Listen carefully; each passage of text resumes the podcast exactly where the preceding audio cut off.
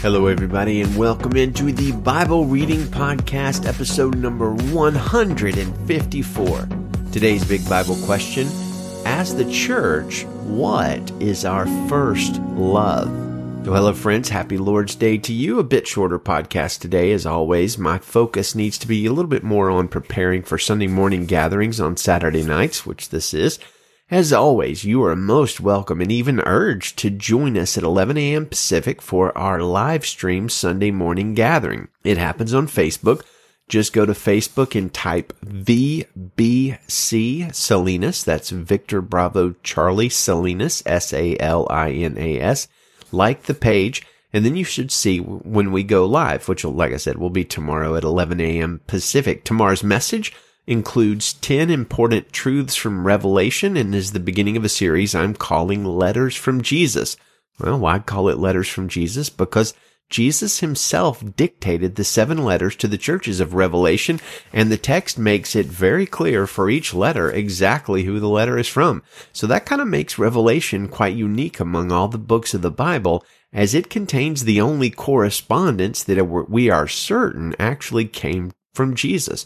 Of course, the Gospels preserve the words of Jesus accurately, but these are actual letters from Jesus, and that makes it pretty fascinating.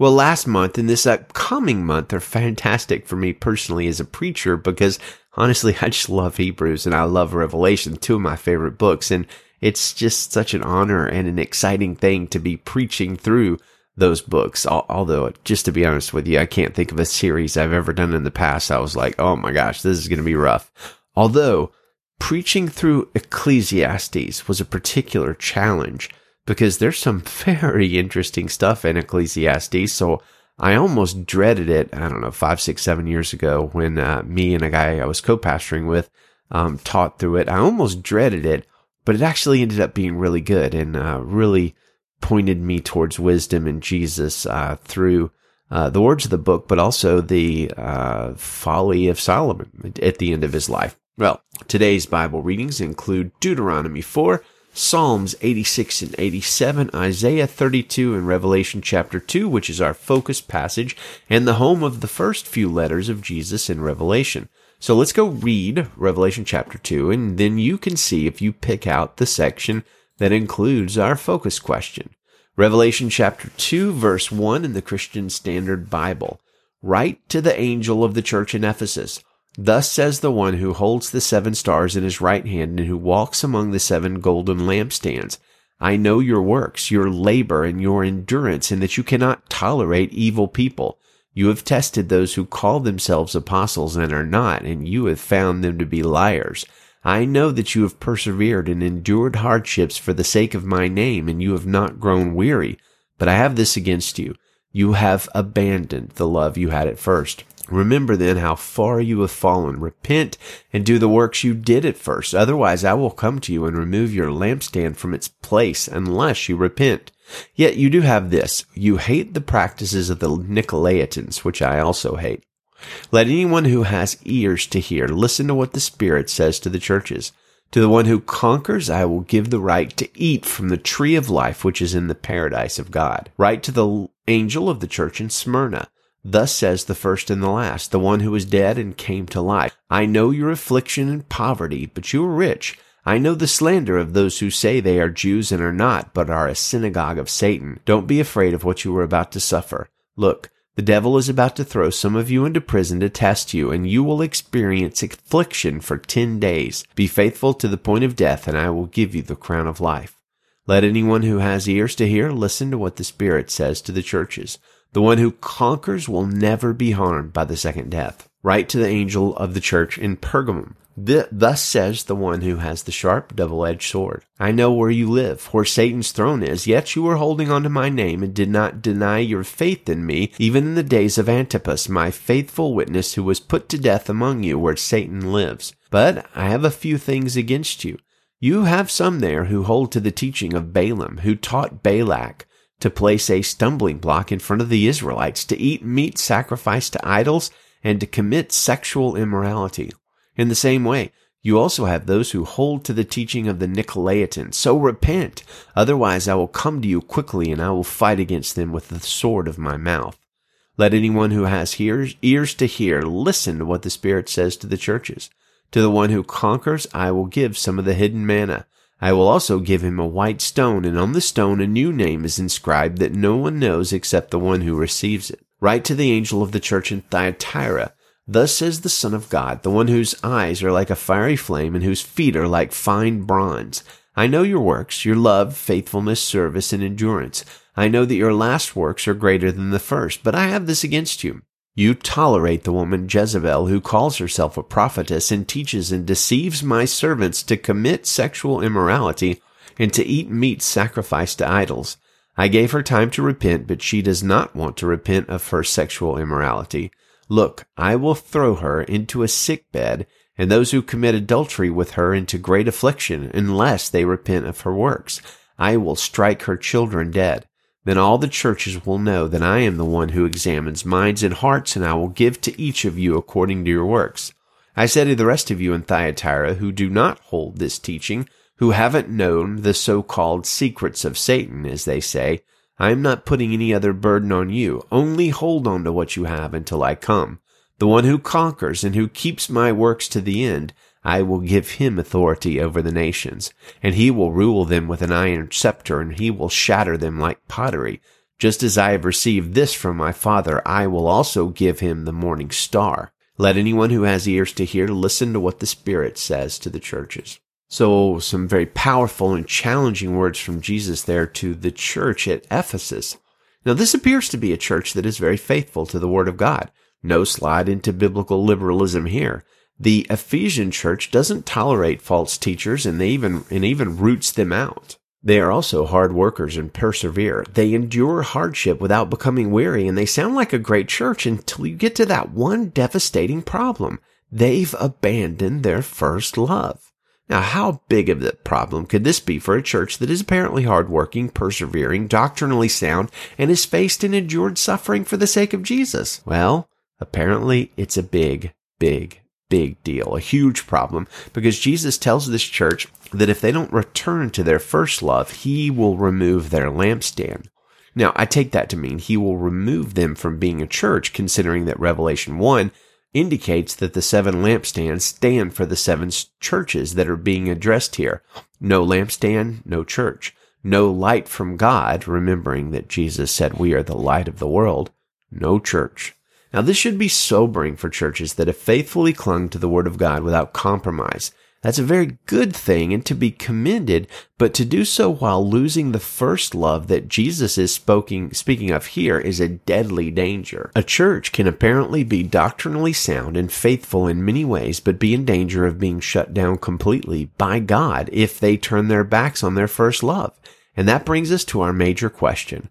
What is Jesus referring to here? How did the Ephesians turn their back on their first love? Now, I've heard several theories here, including that the Ephesians had stopped loving each other, but they were just kind of cold heartedly going through the motions. Perhaps they were being emblematic of the frozen chosen, a name often given to those reformed Christians who might have very biblical doctrine but very cold hearts. Now, I certainly think this could have something to do with what Jesus is saying to this church. It could be very well that they were cold hearted to each other and not loving as loving our neighbor as ourselves is the second greatest commandment according to Jesus. This would be an egregious thing for the church at Ephesus to be cold in. However, I don't know that this is the root of the problem with the Ephesian church. Rather, it would seem a very strong possibility that Jesus is referencing the second chapter of Jeremiah in his message to the Ephesians. The word of the Lord came to me, go and announce directly to Jerusalem that this is what the Lord says. I remember the loyalty of your youth, your love as a bride, how you followed me in the wilderness in a land not sown. Israel was holy to the Lord, the firstfruits of his harvest. All who ate of it found themselves guilty. Disaster came on them. This is the Lord's declaration. Now, that's Jeremiah 2, 1 through 3. I believe that the love that was had at first by the Ephesians and then abandoned was the same as the love that Israel had for God at first and then abandoned it. I believe Jesus is reminding the Ephesian church of the first and greatest commandment, Matthew 22, 37 through 40. He said to him, Love the Lord your God with all your heart, with all your soul, and with all your mind. This is the greatest and most important commandment. The second is like it. Love your neighbor as yourself. All the law and the prophets depend on these two commands. That's a serious issue, and the Ephesians appear to have abandoned their love for God. I think it's important for the church to keep the first commandment first, so to speak. One time I was uh, preaching on this concept about 10 years ago, and I had a very unfortunate slip of the tongue that was not unnoticed by the congregation, and unfortunately I still get reminded of it up to this day. I said, if you keep the first commandment first, God will help you with your number two. And then I paused as I thought about what I just said, and there was an uproar from the congregation.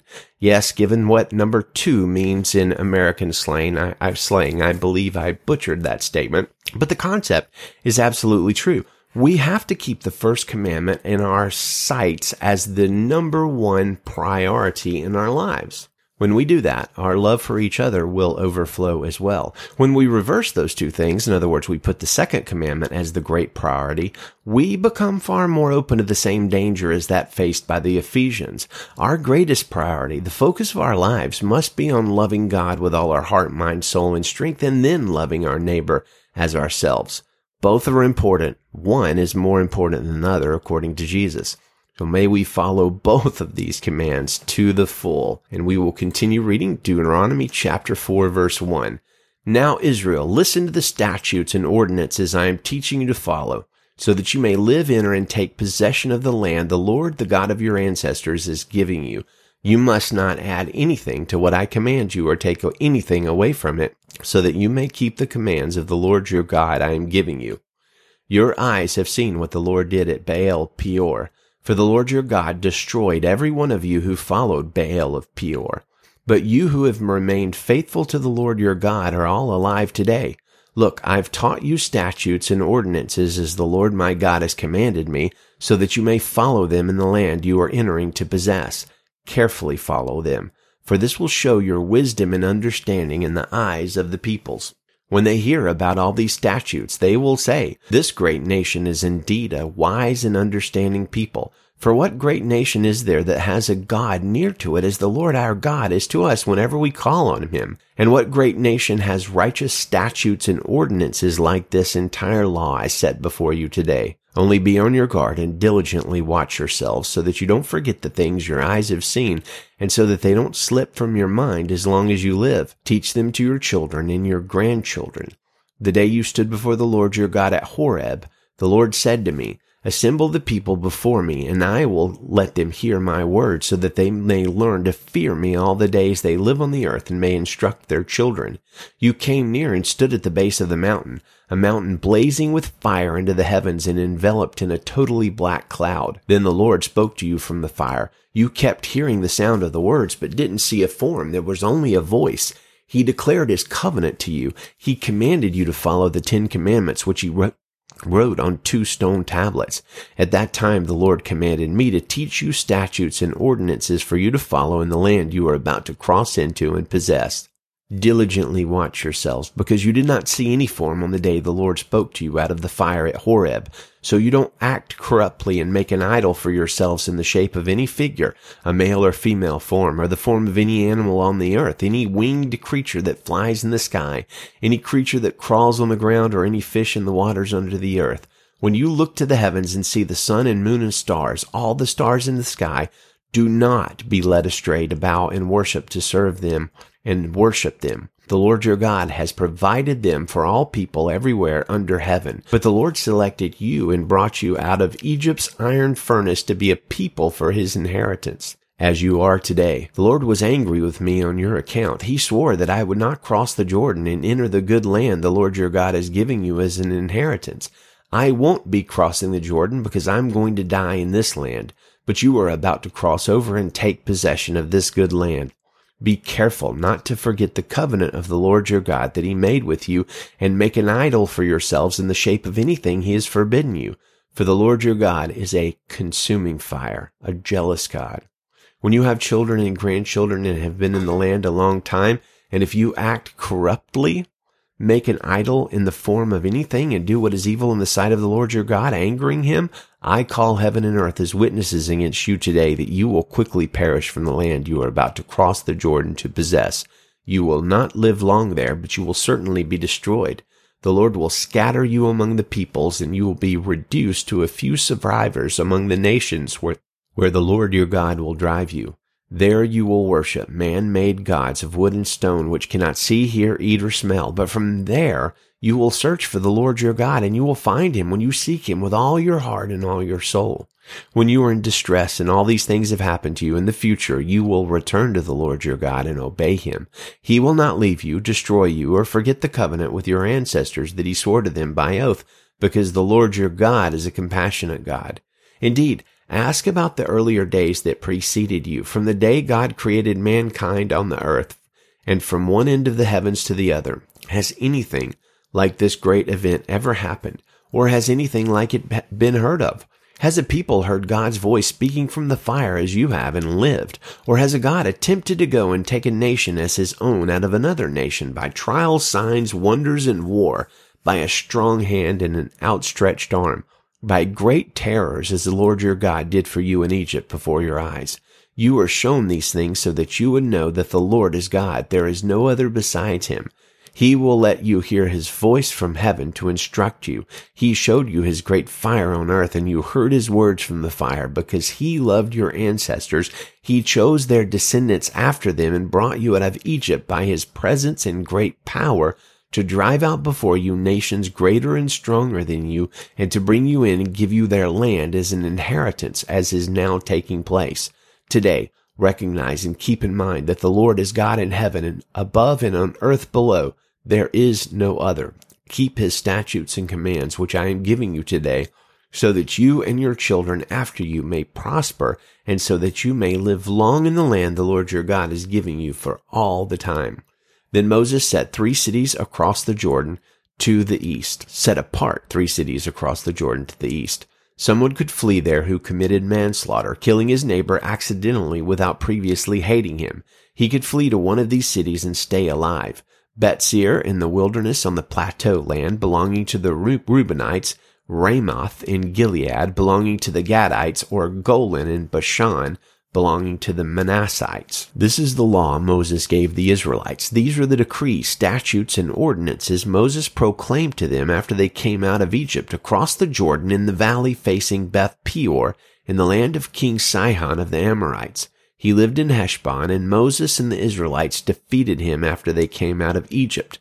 They took possession of his land in the land of Og, king of Bashan, the two Amorite kings who were across the Jordan to the east from Aroer on the rim of the Arnon Valley as far as Mount Sion, that is, Hermon, and all the Arabah on the east side of the Jordan as far as the Dead Sea below the slopes of Pisgah. Psalm chapter 86.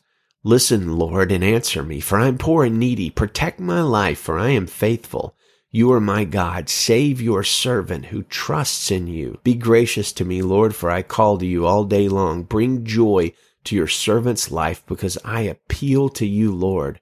For you, Lord, are kind and ready to forgive, abounding in faithful love to all who call on you. Lord, hear my prayer. Listen to my cries for mercy. I call on you in the day of my distress for you will answer me. Lord, there is no one like you among the gods, and there are no works like yours. All the nations you have made will come and bow down before you, Lord, and will honor your name. For you are great and perform wonders. You alone are God. Teach me your way, Lord, and I will live by your truth. Give me an undivided mind to fear your name. I will praise you with all my heart, Lord my God and will honor your name forever. For your faithful love for me is great, and you rescue my life from the depths of Sheol. God, arrogant people have attacked me. A gang of ruthless men intends to kill me. They do not let you guide them, but you, Lord, are a compassionate and gracious God, slow to anger and abounding in faithful love and truth. Turn to me and be gracious to me. Give your strength to your servant. Save the son of your female servant Show me a sign of your goodness. My enemies will see and be put to shame because you, Lord, have helped and comforted me. Psalm 87. Zion, the city of God. The city he founded is on the holy mountains. The Lord loves Zion's city gates more than all the dwellings of Jacob. Glorious things are said about you, city of God. Selah. I will make a record of those who know me Rahab, Babylon, Philistia, Tyre, and Cush, each one was born there.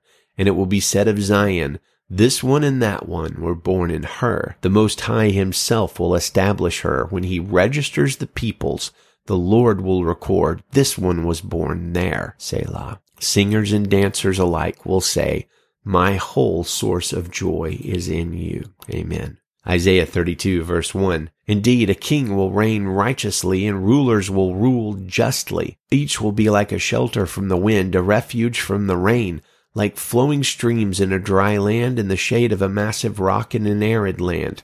Then the eyes of those who see will not be closed and the ears of those who hear will listen. The reckless mind will gain knowledge and the stammering tongue will speak clearly and fluently. A fool will no longer be called a noble nor a scoundrel said to be important. For a fool speaks foolishness, and his mind plots iniquity. He lives in a godless way and speak, speaks falsely about the Lord. He leaves the hungry empty and deprives the thirsty of drink. The scoundrel's weapons are destructive. He hatches plots to destroy the needy with lies, even when the poor person says what is right. But a noble person plans noble things. He stands up for noble causes. Stand up, you complacent women. Listen to me. Pay attention to what I say, you overconfident daughters. In little more than a year, your overconfident ones will shudder, for the grapes will fail and the harvest will not come. Shudder, you complacent ones. Tremble, you overconfident ones. Strip yourselves bare and put sackcloth around your waists. Beat your breasts in mourning. For the delightful fields and the fruitful vines, for the ground of my people, growing thorns and briars, Indeed, for every joyous house in the jubilant city, for the palace will be deserted, the busy city abandoned, the hill and the watchtower will become barren places forever, the joy of wild donkeys and a pasture for flocks, until the Spirit from on high is poured out on us. Then the desert will become an orchard, and the orchard will seem like a forest. Then justice will inhabit the wilderness, and righteousness will dwell in the orchard. The result of righteousness will be peace, the effect of righteousness will be quiet confidence forever. Then my people will dwell in a holy, in a peaceful place, in safe and secure dwellings, but hail will level the forest, and the city will sink into the depths. You will be happy as you sow seed beside abundant water, and as you let oxen and donkeys range freely. Well, my friends, May the Lord bless you and keep you. May he cause his face to shine on you. May his hand be upraised over you to do you good. Good day to you and Godspeed.